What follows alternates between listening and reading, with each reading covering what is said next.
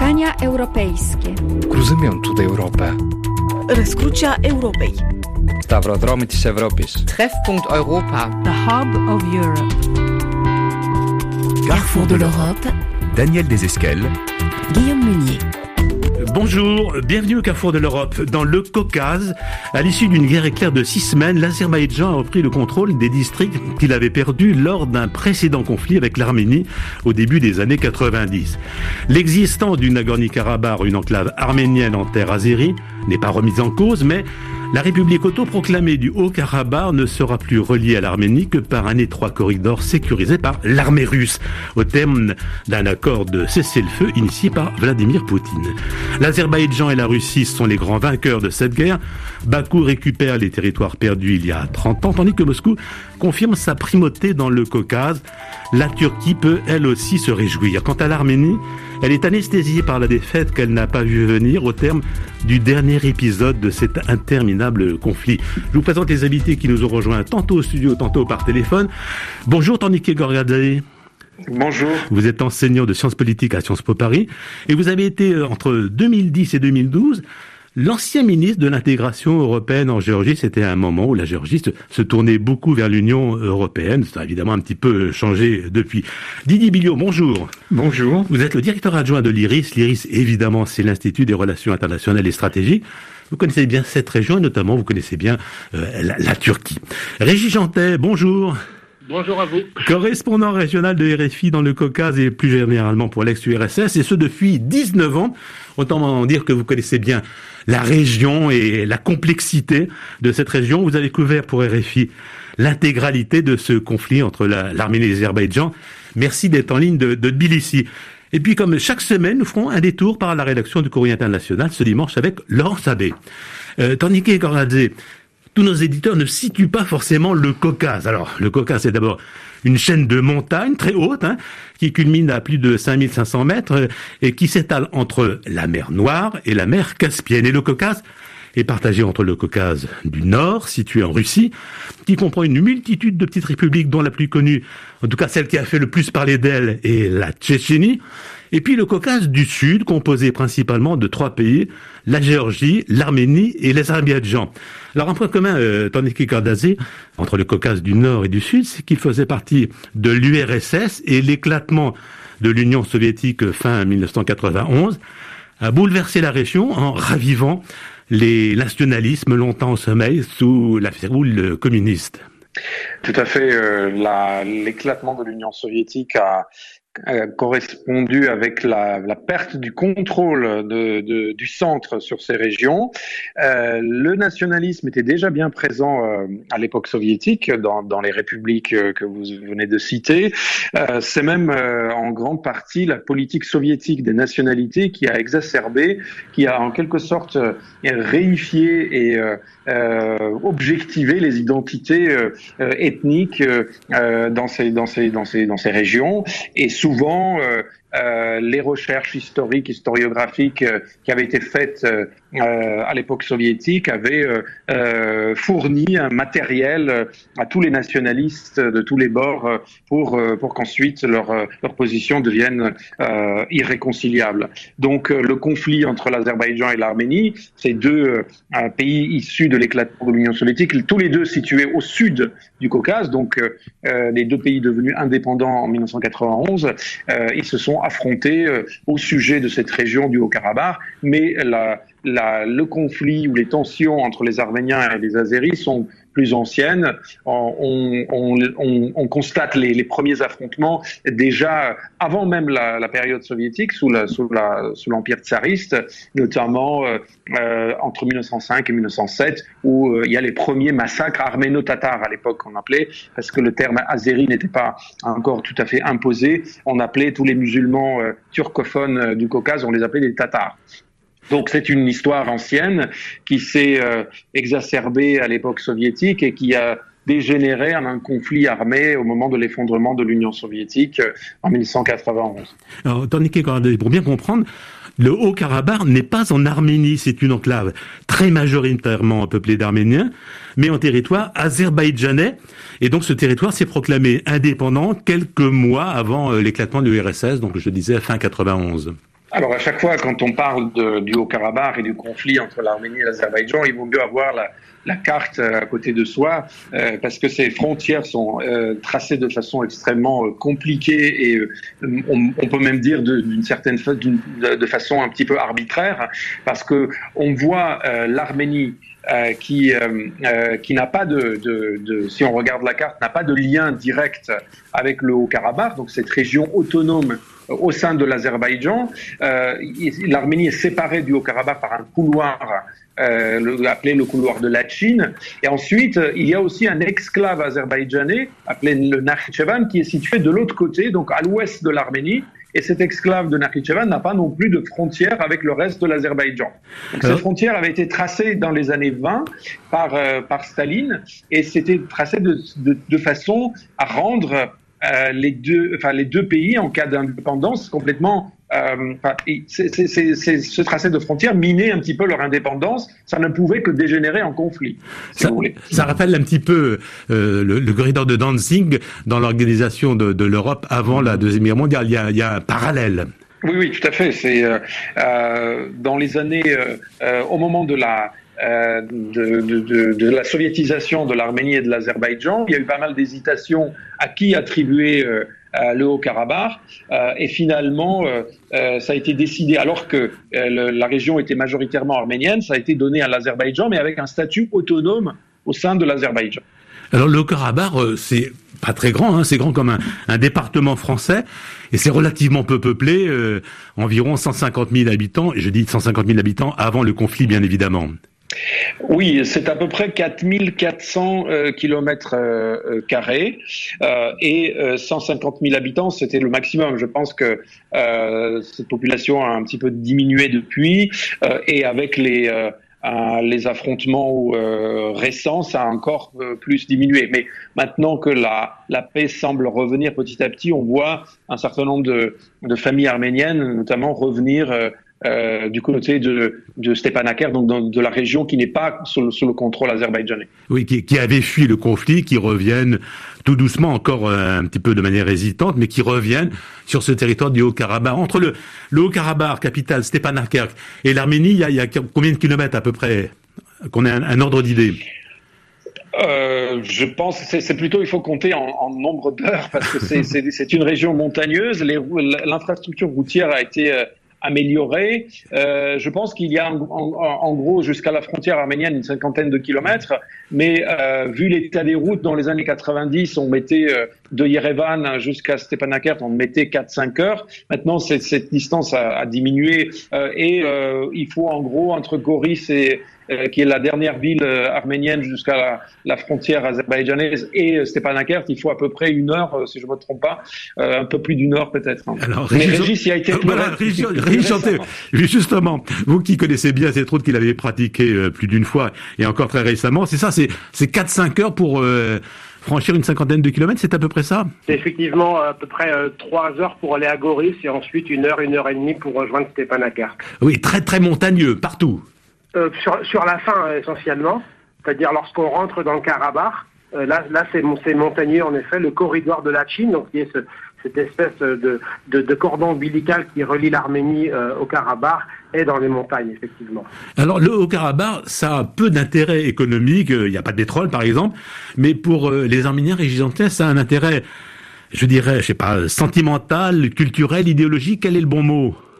Oui, effectivement, dans les multiples couches qu'on pourrait énumérer, analyser pour comprendre le pourquoi de ce conflit, et que M. Gorgadzaie a très bien rappelé, il y a celle évidemment du génocide arménien, par lequel les Arméniens ont été véritablement décimés en 1915, et même avant, ça ne s'est pas réduit à une année, et qui est un véritable traumatisme aujourd'hui encore pour ce peuple, et c'est une dimension fondamentale pour bien comprendre l'essence de ce conflit.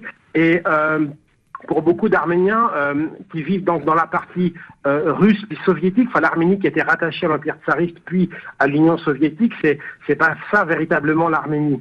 Alors le fait de pouvoir conquérir une terre, alors que c'est un peuple qui n'a pendant longtemps même pas eu d'État en fait, pendant des siècles, récupérer un bout de terre, l'ajouter au territoire en quelque sorte de l'Arménie, eh bien c'était quelque chose de vécu comme fondamental, comme vital et comme une sorte de garantie de survie pour le peuple arménien. Et c'est aussi ce qui explique pourquoi ça a été si important et ce Karabakh est aussi important. Vous avez suivi, je l'ai dit dans mon introduction, le conflit pendant les 6 semaines qu'il a duré, 44 jours très exactement. Et il a pris, à l'évidence, les Arméniens par surprise. Ils s'étaient, semble-t-il, peu préparés à ce conflit, à cette guerre. C'est le paradoxe. En un sens, ils se sont préparés uniquement à cela. Et ce qui est assez frappant lorsqu'on va au Karabakh, c'est qu'on a l'impression parfois d'avoir affaire à un peuple presque soldat. J'ai rencontré par exemple des femmes pendant ce conflit dont le métier était de travailler sur des bases militaires, dans les communications, etc., autour du Karabakh pour le protéger.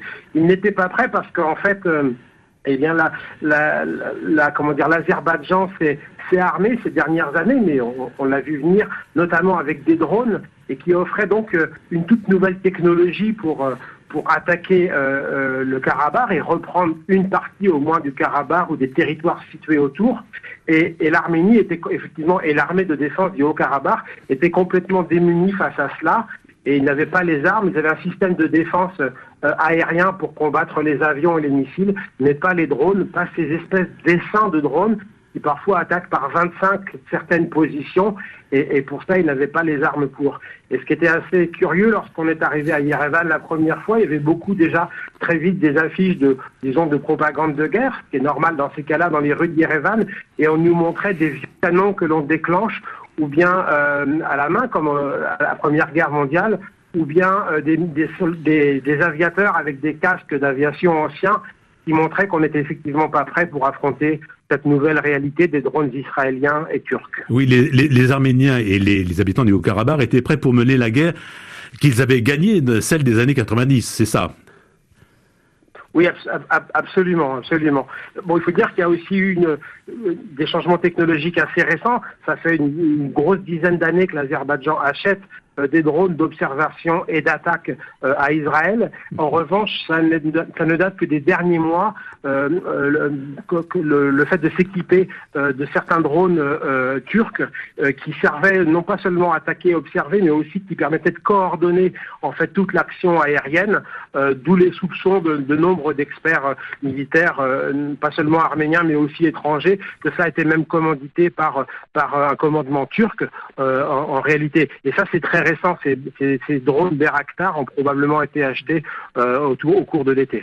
Alors Didier Biliot, effectivement, si l'Azerbaïdjan a pu mener cette guerre et la gagner, c'est notamment parce que la Turquie a aidé, pas forcément directement, mais en tout cas indirectement, l'Azerbaïdjan en fournissant ses drones, en fournissant une assistance technique, une maintenance, un soutien aérien éventuellement, et accessoirement aussi en envoyant quelques mercenaires syriens qui travaillent en bonne main avec l'État turc.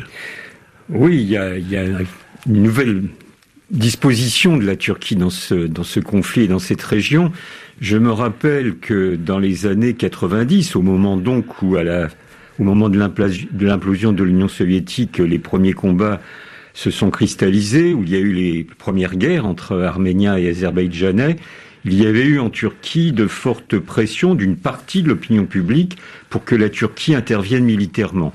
À l'époque, c'était le Premier ministre puis président Turgut Özal, qui est mort en 1993, et qui s'était, et il a eu raison, totalement opposé à une intervention directe de la Turquie, ce qui était prudent. Ce qui est intéressant de voir et de constater, c'est qu'aujourd'hui, évidemment, la Turquie ne marche pas du tout du même pas. Elle s'est affirmée pour une série de raisons, non seulement au Caucase, on le voit, on va y revenir plus en détail, mais aussi au Moyen-Orient, en Méditerranée orientale, même si tous ces dossiers ne sont pas à ce jour refermés. Mais en tout cas, au Caucase, il est évident que le tropisme pro-azerbaïdjanais a été porté à incandescence au cours des derniers mois, à l'instigation de M. Erdogan, qui évidemment, sur ce dossier comme sur quelques autres, agite le nationalisme turc qui est toujours à fleur de peau pour venir au secours, en soutien au peuple frère. Il faut bien comprendre que, au-delà même des partisans de M. Erdogan, il y a un fort sentiment de proximité avec l'Azerbaïdjan. Ils sont turcophones, et un Turc d'Istanbul qui va en Azerbaïdjan se fait aisément comprendre.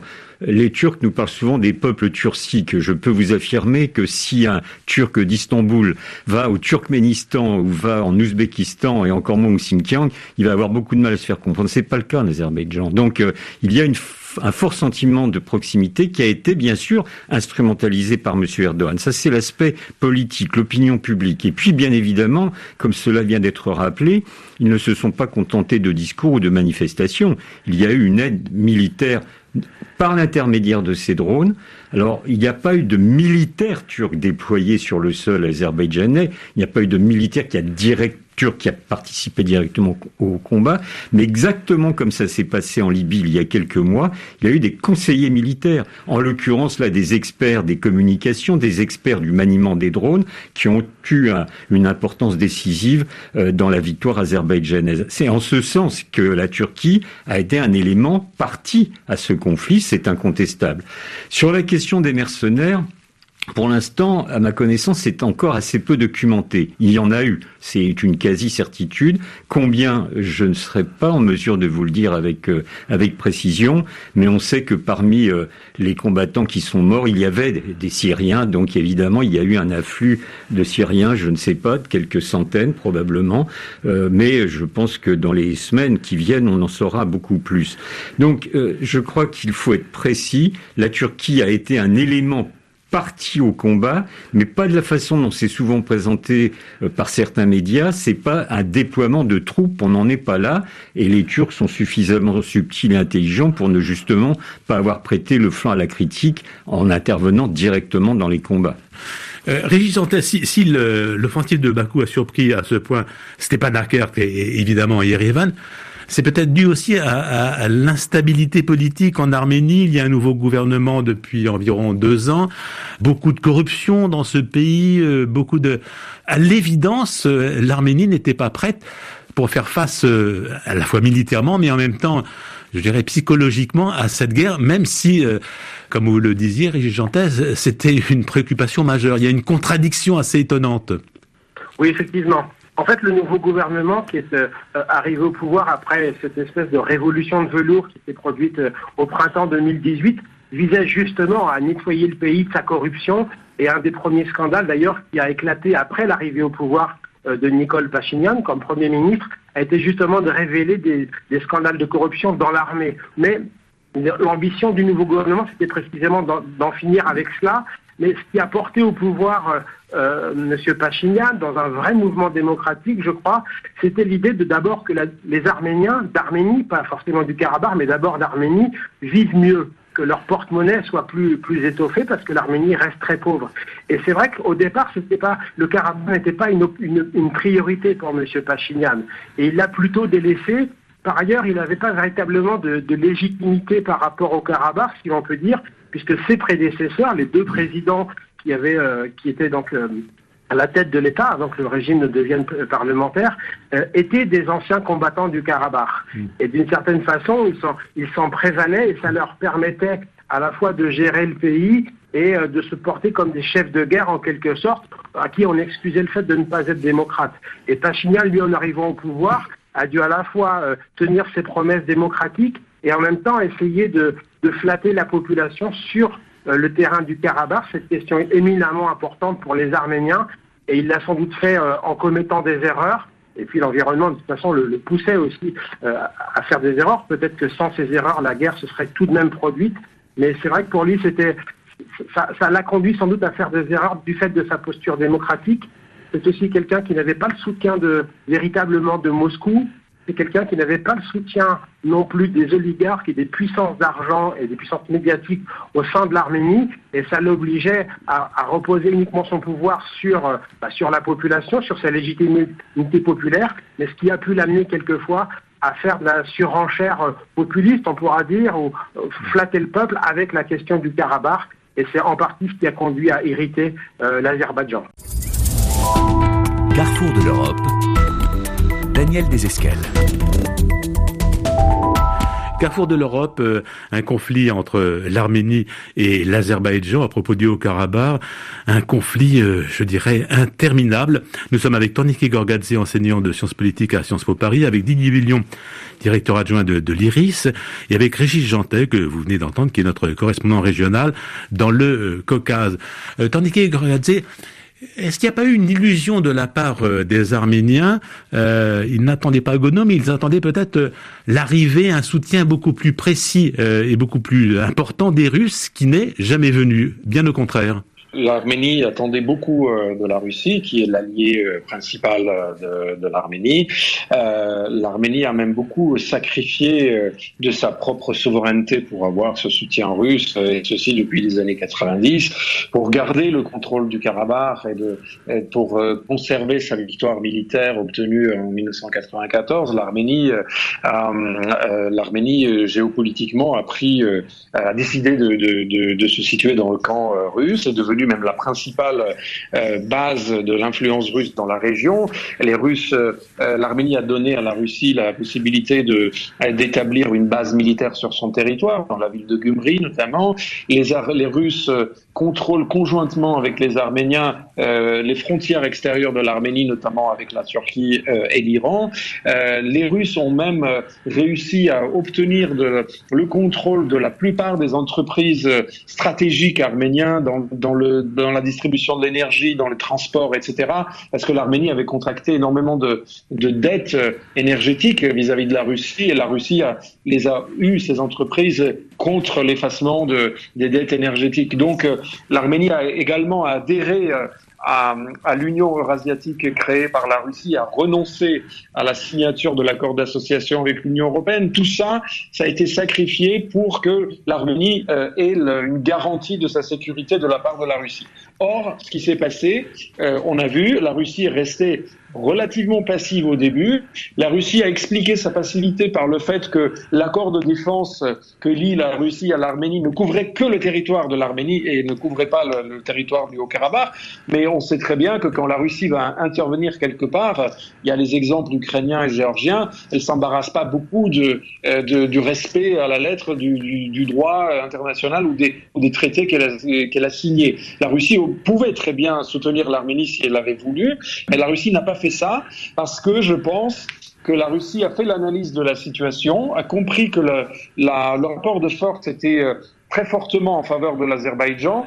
Ce rapport de force militaire, démographique, économique en faveur de l'Azerbaïdjan était renforcé par l'alliance militaire désormais entre l'Azerbaïdjan et la Turquie, et la Russie a établi quelques lignes rouges, notamment le contrôle de Lachin, du corridor de Lachin qui ne devait pas revenir à l'Azerbaïdjan, le contrôle de Stepanakert qui est à peu près deux tiers ou trois quarts du territoire de Haut-Karabakh. Mais en dehors de tout cela, la Russie a laissé faire l'Azerbaïdjan et elle essaye désormais de rester l'arbitre à la fois ayant des moyens de pression sur l'Arménie, mais aussi désormais sur l'Azerbaïdjan. On a l'impression, Régis Jantet, que les Arméniens n'étaient absolument pas préparés à entendre parler d'une défaite et encore moins d'un cessez-le-feu qui est évidemment très très mauvaise pour la partie arménienne, puisqu'on va y revenir, on va peut-être un peu le détailler. L'Arménie a beaucoup perdu en ces 6 semaines de conflit. Effectivement, ça a été très très déroutant pour la plupart des Arméniens, puisque la propagande de guerre, qu'il y a toujours pour à peu près chaque armée en guerre dans le monde, mais a été assez forte. Et les Arméniens ont découvert au matin du 10 novembre, lorsque cet accord a été signé, qu'en fait, ils perdaient du territoire. Et ça a été expliqué par la suite. Et c'est vrai, je crois, c'est ce que nous, on observait sur le terrain. Si la guerre avait encore continué une semaine ou deux, je crois que rien ne serait resté du tout aux Arméniens, ni les 7 territoires, les 7 districts autour du Haut-Karabakh, qui était l'objectif premier, je crois, du président azerbaïdjanais Ilham Aliyev, puisque plus de 700 000 Azerbaïdjanais ont dû quitter ces territoires au terme de la guerre de 1991-94. C'était à l'époque presque 10% de la population azerbaïdjanaise. C'est extrêmement lourd. Politiquement d'abord. Ce qu'il faut bien comprendre, Régis Jantet, vous l'avez dit, mais je vais le réexpliquer parce que c'est pas forcément net pour nos auditeurs, c'est que les territoires que l'Azerbaïdjan a conquis au cours de cette guerre éclair, ce n'est pas des territoires arméniens, ce n'est même pas le Haut-Karabakh, ce sont des territoires, c'était comme un glacis qui entourait le territoire du Haut-Karabakh et qui, dans l'esprit des dirigeants du Haut-Karabakh, devait les protéger d'une attaque azerbaïdjanaise. C'est donc une reconquête par les Azerbaïdjanais des territoires perdus, comme vous l'avez expliqué, plus ou moins 10% de la population qui, dans les années 90, ont dû fuir ce territoire, puisque c'était à l'époque les Arméniens qui l'occupaient après une victoire. Effectivement, et ça a été l'objet d'ailleurs de beaucoup de négociations depuis, puisque les Arméniens et l'Arménie étaient prêtes à libérer ces territoires à la condition qu'en échange, le Karabakh reste arménien avec un statut juridique reconnu internationalement et des garanties de sécurité pour ce territoire qui est enclavé au sein de l'Azerbaïdjan. L'autre surprise, je crois, pour tout le monde aussi, parce que ce qui est assez frappant avec cet accord du 9 novembre, c'est que chacun, qu'on soit monsieur tout le monde ou un expert, on a tous eu, ou un diplomate, on a tous eu besoin de temps pour le comprendre, c'est que alors que l'armée azerbaïdjanaise pouvait tout prendre, non seulement les 7 districts, mais aussi tout le Karabakh, c'était une question probablement de jours et de semaines, finalement la négociation de M. Poutine a permis d'arrêter donc les troupes et a fait que l'Azerbaïdjan n'a pas profité de l'avantage militaire qu'il avait et a accepté en fait de laisser le Karabakh, disons à la population arménienne, avec un statut juridique qui restera à déterminer dans les années à venir et où la Russie va jouer un rôle clé d'arbitre en quelque sorte pour garantir à la population arménienne de rester sur place en attendant de trouver un éventuel statut. Alors, donc le conflit n'est pas terminé en ce sens. Un petit mot quand même sur cet accord de cessez-le-feu du 9 novembre 2020. Didier Biliot, c'est le premier accord qui a été signé en visioconférence avec Vladimir Poutine à Moscou et puis Ilham Aliyev, le président azerbaïdjanais à Bakou, et Nicol Pachinian, le premier ministre arménien à Yerevan. C'est quelque chose de relativement nouveau dans la diplomatie, dans la façon de négocier des cessez-le-feu. On n'arrête pas le progrès, que voulez-vous, mais c'est pas l'essentiel. Je voudrais dire deux mots et après revenir à cet accord, mais deux mots sur les raisons qui nous étonnent tous pour comprendre pourquoi les Arméniens ont-ils été autant surpris, outre les différences démographiques, outre les différences de puissance militaire. Je n'y reviens pas, ça a été parfaitement expliqué. Je pense qu'il y a eu des erreurs avant tout politiques, c'est-à-dire que les dirigeants arméniens, M. Pachinian, mais comme ses prédécesseurs, étaient infiniment persuadés que le traité militaire, l'OTSC, c'est-à-dire l'Organisation de Traité de Sécurité Collective, contractée entre autres avec la Russie, était pour eux une sorte d'assurance-vie, de garantie absolue en cas d'agression ou ce qu'ils considèrent eux comme une agression. Or, c'est une très mauvaise appréciation de la politique de Moscou dans la région. Moscou, de toute façon, n'est évidemment nullement décidé à lâcher quoi que ce soit au Caucase, parce que c'est son arrière-cour stratégique. Et Moscou, depuis déjà de très nombreuses années, pas dans la toute période récente, depuis de nombreuses années, même si elle avait des relations plus proche avec l'Arménie, n'a pour autant jamais cassé ou cessé ses relations avec l'Azerbaïdjan. C'est-à-dire que Moscou a eu l'intelligence de son point de vue, du point de vue de ses intérêts, de ne pas mettre, pardonnez-moi l'expression, tous ses œufs dans le même panier, ce qui est une tactique très habituelle utilisée par les dirigeants russes. Ça, je crois que les Arméniens ne l'ont pas analysé avec suffisamment de précision, parce qu'il y a tous les aspects militaires, mais c'est avant tout un problème politique. Deuxièmement, n'oublions pas que les conditions même dans lesquelles M. Pachinian est parvenu au pouvoir, qui ont été rappelées tout à l'heure, n'ont jamais été du goût de Moscou, on le sait. En Arménie comme ailleurs, les révolutions de couleur ou les révolutions de velours, on peut leur trouver tous les qualificatifs, n'ont jamais véritablement été appréciées par M. Poutine. Et donc, il y avait le point commun de vouloir toutes s'éloigner un peu de la mainmise de Moscou. Donc il y avait une sorte de défiance de la part de Moscou. Et par exemple, si on revient aux questions strictement militaires, on sait qu'il y avait livraison, vente d'armes à l'Arménie, mais aussi vente à l'Azerbaïdjan, qui était en plus un meilleur payeur. Donc on sait que le matériel militaire était souvent un peu meilleur pour l'Arménie, un peu plus moderne, mais ils n'ont jamais oublié aussi de vendre des armes à l'Azerbaïdjan. Et puis enfin, troisième illusion, c'est que les Arméniens ont considéré que c'était un conflit gelé, selon la fameuse expression. Effectivement, depuis 1994, il y avait eu des escarmouches, quelques combats, mais peu de choses, mais pas qui n'avaient pas l'ampleur de ce qu'on a connu ces dernières semaines. Et je pense qu'ils se sont installés dans une sorte d'illusion que cette situation allait perdurer. Or, les Azerbaïdjanais, pour eux, avait une cause sacrée, c'est de récupérer avant tout les fameux 7 districts qu'on a évoqués précédemment, et voire même tout ou partie du Haut-Karabakh. En tout cas, trouver un statut qui soit accepté par un compromis pour le Haut-Karabakh. Ça, ils l'ont sous-estimé aussi. Et Aliyev, l'actuel chef d'État, Ilham Aliyev, comme son père, Heydar Aliyev, avait comme mandat principal, avant toute chose, la récupération des terres qui devaient revenir à la mère patrie. Donc vous voyez, c'est cette accumulation de facteurs qui nous font comprendre pourquoi militairement ils ont été défaits si rapidement. Au-delà de la différence des rapports de force, c'est fondamentalement des raisons politiques, je crois. Torniké Gorgadzaie, Régis Jantet l'évoquait en quelques mots. Est-ce que les Arméniens n'ont pas, je veux dire, employé cette expression un peu légère, raté le coche lorsqu'ils étaient en position de force entre 1994 et ces jours derniers, parce qu'ils étaient susceptibles de négocier avec les Azerbaïdjanais et de, comme l'a expliqué en quelques mots Régis Jantet, redonner les territoires qui appartenaient à l'Azerbaïdjan pour sauvegarder le Haut-Karabakh. Est-ce qu'il n'y a pas eu une erreur un peu diplomatique des Arméniens à ce moment-là ? Oui, bien sûr, a posteriori, maintenant, on peut dire qu'il y a eu une erreur.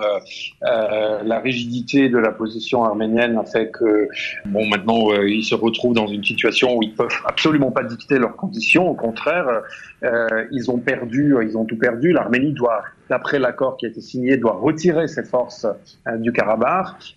Le Haut-Karabakh devient un vrai enclave, donc il n'y a plus de continuité territoriale entre l'Arménie et le Karabakh, alors que dans les années 90 ou dans les années 2000, il y avait plusieurs accords, plusieurs plans de paix qui avaient été proposés d'abord par les Américains, ensuite par l'OSCE, les fameux principes de Madrid, et qu'on était assez proche finalement de la solution, mais la rigidité, pas seulement des Arméniens, mais aussi des Azéris, a fait que ces traités n'ont pas été conclus. Et puis il faut aussi peut-être préciser, Torniké Gorgadzaie, c'est que les territoires, les fameux districts qui appartenaient à l'Azerbaïdjan, ont été petit à petit peuplés d'Arméniens, un petit peu à la mode des colons israéliens qui occupent la Palestine. Ça a été fait dans 3 sur... donc il y a 7 districts, comme on l'a évoqué au district. Il y a eu 3 districts, notamment ceux qui sont situés entre l'Arménie et le Karabakh, donc le district de Kelbadjar, de Lachin et de Goubatli, donc du nord au sud, et qui ont été peuplés par plusieurs milliers de familles arméniennes. Ces familles étaient souvent originaires d'Azerbaïdjan. C'était eux-mêmes des réfugiés qui avaient quitté différentes régions d'Azerbaïdjan, ou alors plus récemment des réfugiés arméniens du Moyen-Orient. Vous savez qu'il y a une forte communauté arménienne en Syrie notamment, et les gens, notamment dans la ville d'Alep, et beaucoup d'Arméniens sont partis d'Alep. Donc ces régions avaient été mises en valeur un petit peu par les Arméniens qui tiraient que ce sont des régions relativement riches aussi économiquement. Et ça a été complètement perdu. Donc c'est ces personnes qu'on voit maintenant brûler les maisons quand ils évacuent ces régions et qui fuient vers l'Arménie. Donc pour revenir à votre question de si le temps n'a pas été perdu, évidemment, je pense que l'Arménie pouvait obtenir plus en étant plus flexible. À plusieurs reprises, la direction arménienne, lorsqu'elle a essayé d'être plus flexible, notamment le président Levon Terpetrosian, qui à la fin des années 90 était prêt à signer un compromis avec l'Azerbaïdjan, il a été renversé par un coup d'État du palais, par son propre Premier ministre, M. Kocharyan, qui était originaire du Karabakh. Deuxième événement semblable, c'était lorsque le Premier ministre arménien Vazgen Sargsian et le président du Parlement Karen Demirchyan, qui également était en train de négocier en coulisses avec la médiation américaine la résolution du conflit du Karabakh avec l'Azerbaïdjan, ces 2 personnalités politiques ont été assassinées dans un attentat terroriste.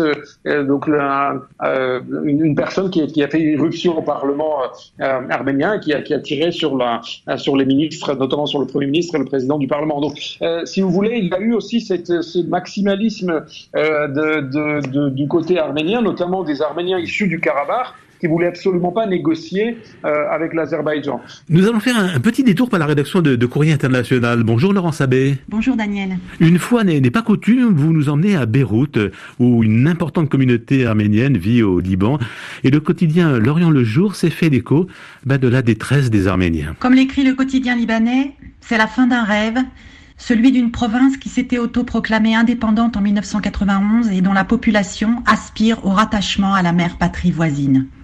Les gens pensaient vraiment qu'on se serait battu jusqu'à la mort pour cette terre, témoigne Noubar, un jeune Libanais arménien resté bloqué à Yerevan durant la guerre. Mais plus que la fin d'un rêve, cette signature, vécue comme une capitulation humiliante, c'est aussi, je cite à nouveau le journal, une défaite qui réveille les douleurs du passé, un accord lourd de symboles, une perte plus que territoriale, qui fait écho à une menace existentielle inscrite dans l'histoire.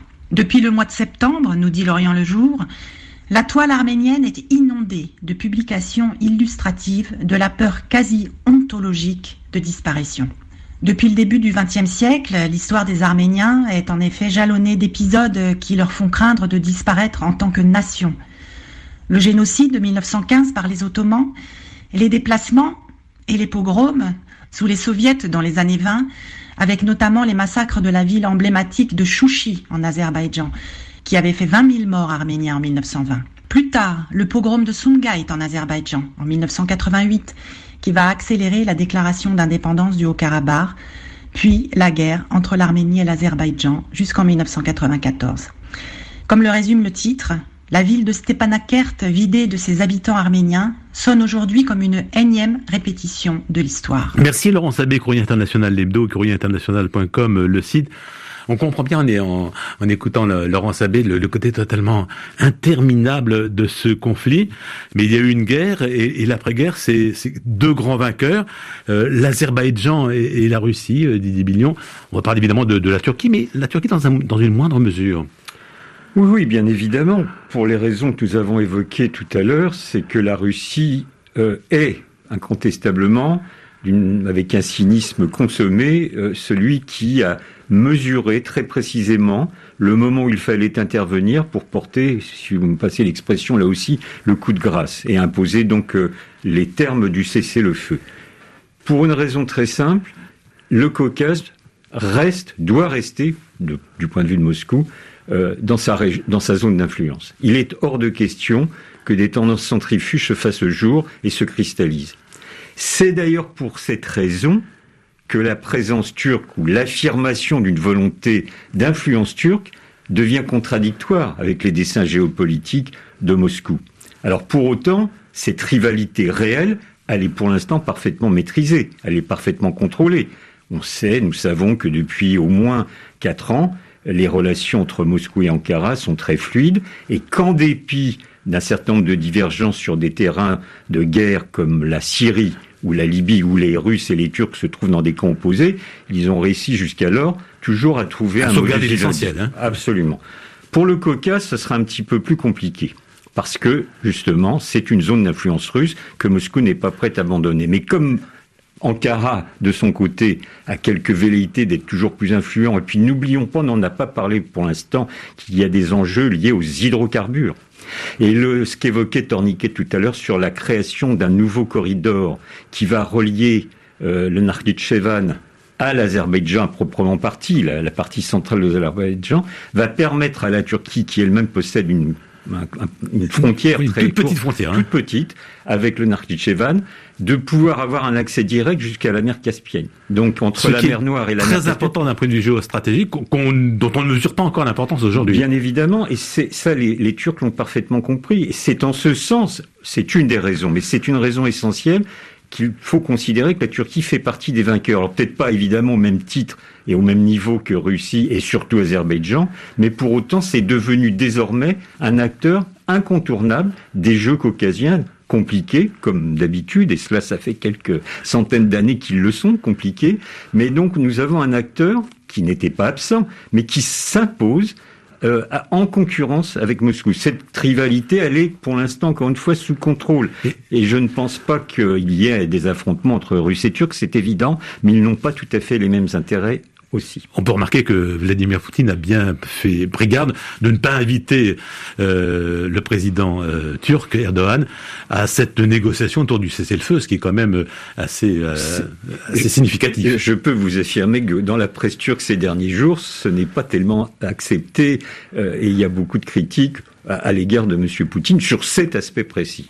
Régis Jantet. Néanmoins, l'Arménie sauve l'essentiel. Le Haut-Karabakh restera arménien, en tout cas dans un avenir proche. C'est un pays totalement déstabilisé, avec un Premier ministre, Nicol Pachinian, en sursis. C'est un peu la situation de l'Arménie aujourd'hui ? Oui, effectivement, c'est le cas, même si il se défend plutôt bien. Monsieur Pachinian, il a notamment révélé, dès le lendemain de la signature de ce qui n'est pas un accord, d'ailleurs, ce qui est une déclaration, a-t-il rappelé.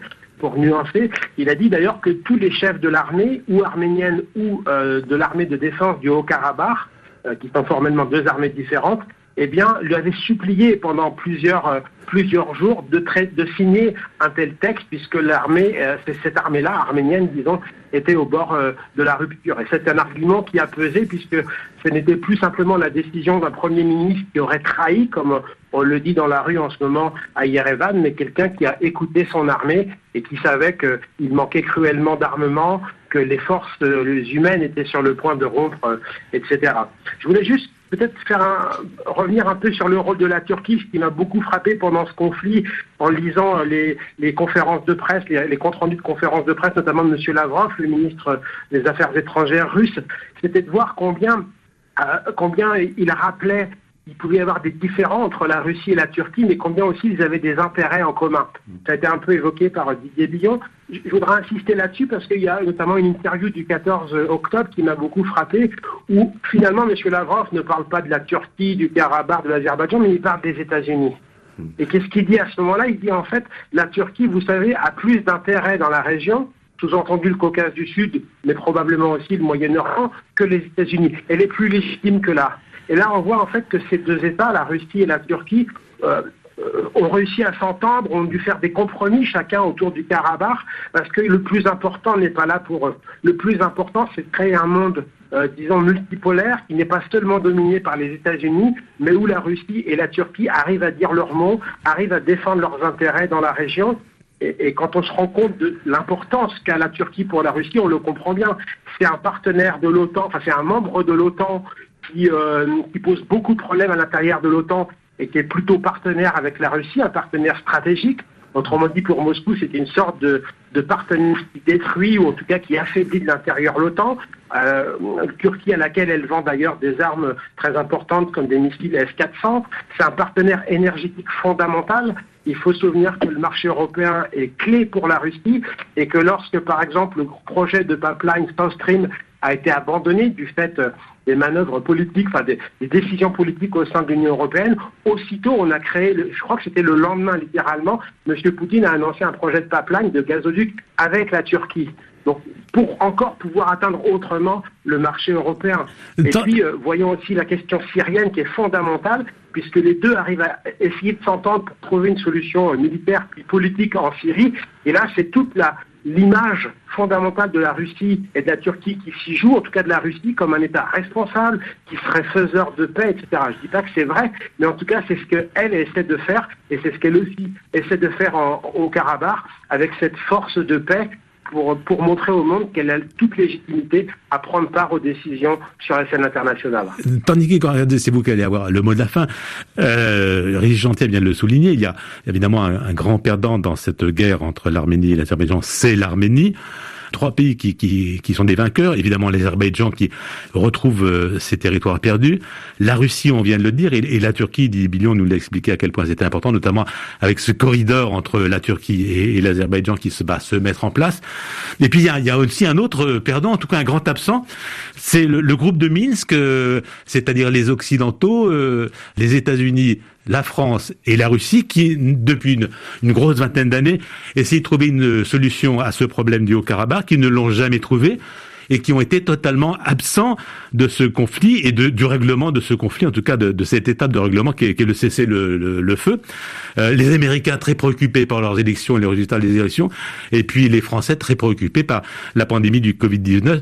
On les a absolument pas entendus dans ce conflit qui a duré 6 semaines, Torniké Gorgadzaie. Tout à fait, donc ça, le grand perdant c'est l'absent, c'est l'Occident. D'ailleurs, le fait que la Russie ménage autant la Turquie, malgré l'évidente divergence d'intérêts sur certains dossiers, y compris dans le Caucase, et je ne sais pas, je ne donnerai pas, je ne garantis pas que dans les années à venir, les Turcs et les Russes ne vont pas s'affronter dans le Sud-Caucase par leurs alliés interposés, mais en tout cas les Russes essayent de ménager les Turcs, y compris dans la récente interview de Vladimir Poutine, justement parce que ils ont l'objectif final, c'est de diminuer l'influence des Occidentaux de la région et carrément d'expulser de cette région les Européens et les Américains, comme ils l'ont fait plus ou moins de la Syrie et comme ils essayent de faire de la Libye. Donc on verra s'ils arriveront à s'entendre avec les Turcs, parce que en même temps la Russie, comme faiseur de paix, on connaît les limites. Dans les régions, en Géorgie ou en Moldavie, la Russie ne s'est pas vraiment comportée comme étant une force neutre dans la gestion des conflits. Ça peut très, très facilement provoquer le mécontentement de l'Azerbaïdjan si la Russie essaye avant tout de jouer son propre jeu. On verra comment la Turquie réagira. Mais en tout cas, il est évident que les Occidentaux sont absents. On a eu en Géorgie, il y a quelques jours, avant-hier, le secrétaire d'État Mike Pompeo, qui était arrivé en Géorgie de Turquie. Il a passé une nuit et une demi-journée en Géorgie. Je pense que c'est dans cette nouvelle réalité où la région du Sud-Caucase apparaît comme une espèce de condominium russo-turc, les Américains voulaient souligner qu'il n'était pas complètement absent, donc c'était un voyage qui était un petit peu préparé à la va-vite, mais le fait qu'il arrive et il marque sa présence, je pense que c'était pour répondre à ce défi. On verra ce que va faire l'administration de Joe Biden. Cette administration promet d'être moins isolationniste et plus présente, notamment pour contrer l'avancée de la Russie dans l'espace post-soviétique. On verra ce que ça sera et comment cette administration va essayer de réparer les dommages qui datent même d'avant l'arrivée de Trump au pouvoir aux États-Unis. Ça avait commencé déjà à l'époque d'Obama, où on a assisté au recul progressif des Occidentaux de la région. D'un mot, mais vraiment d'un mot, Torniké Gorgadzaie, ce cessez-le-feu, ce n'est évidemment pas une paix durable au Caucase. Non, parce que déjà, l'envoi des troupes de paix russes, il n'y a pas d'objectif, si vous voulez. C'est comme quand il y a eu la création de KFOR au Kosovo, etc., il y avait un objectif. Là, on ne voit pas d'objectif. On dit juste que il n'y a pas de discussion sur le statut. Ce n'est pas prévu dans l'accord. Donc les Russes vont essayer de rester le plus longtemps possible dans la région. Ils feront la même chose, ce qu'ils faisaient dans les années 90. C'est pas dans leur intérêt à ce que ce conflit soit durablement réglé. Parce que plus le conflit continue, plus ils ont le moyen d'exercer la pression sur tous les belligérants, en l'occurrence sur l'Azerbaïdjan et l'Arménie. Eh ben, c'est le mot de la fin. Torniké Gorgadzaie, Didier Biliot, Régis Jantet, merci à tous les trois d'avoir été au Carrefour de l'Europe. Réalisation Guillaume Muni avec Laurence Abbé de Courrier International. Avant de nous quitter, une info, nos amis de Courrier des Balkans organisent un colloque en ligne sur la Bosnie-Herzégovine aujourd'hui, c'est-à-dire 25 ans après les accords de Dayton. Ce sera les 2 et 3 décembre, mais vous pouvez dès à présent vous inscrire sur le site Courrier des Balkans en un seul mot.fr. Sur la page de l'émission, bien sûr, des infos sur nos invités et un lien, bien sûr, avec le Courrier des Balkans. Pour écouter ce Carrefour de l'Europe ou vous abonner au podcast de l'émission, RFI.fr ou via, évidemment, votre plateforme favorite. On reste en contact via Facebook et Twitter. Daniel Desescales, que vous soyez à Yerevan, Bakou, ailleurs en Europe ou dans le reste du monde, je vous donne rendez-vous la semaine prochaine, et tout de suite un nouveau journal sur RFI, la radio de l'Europe et du monde. Au revoir.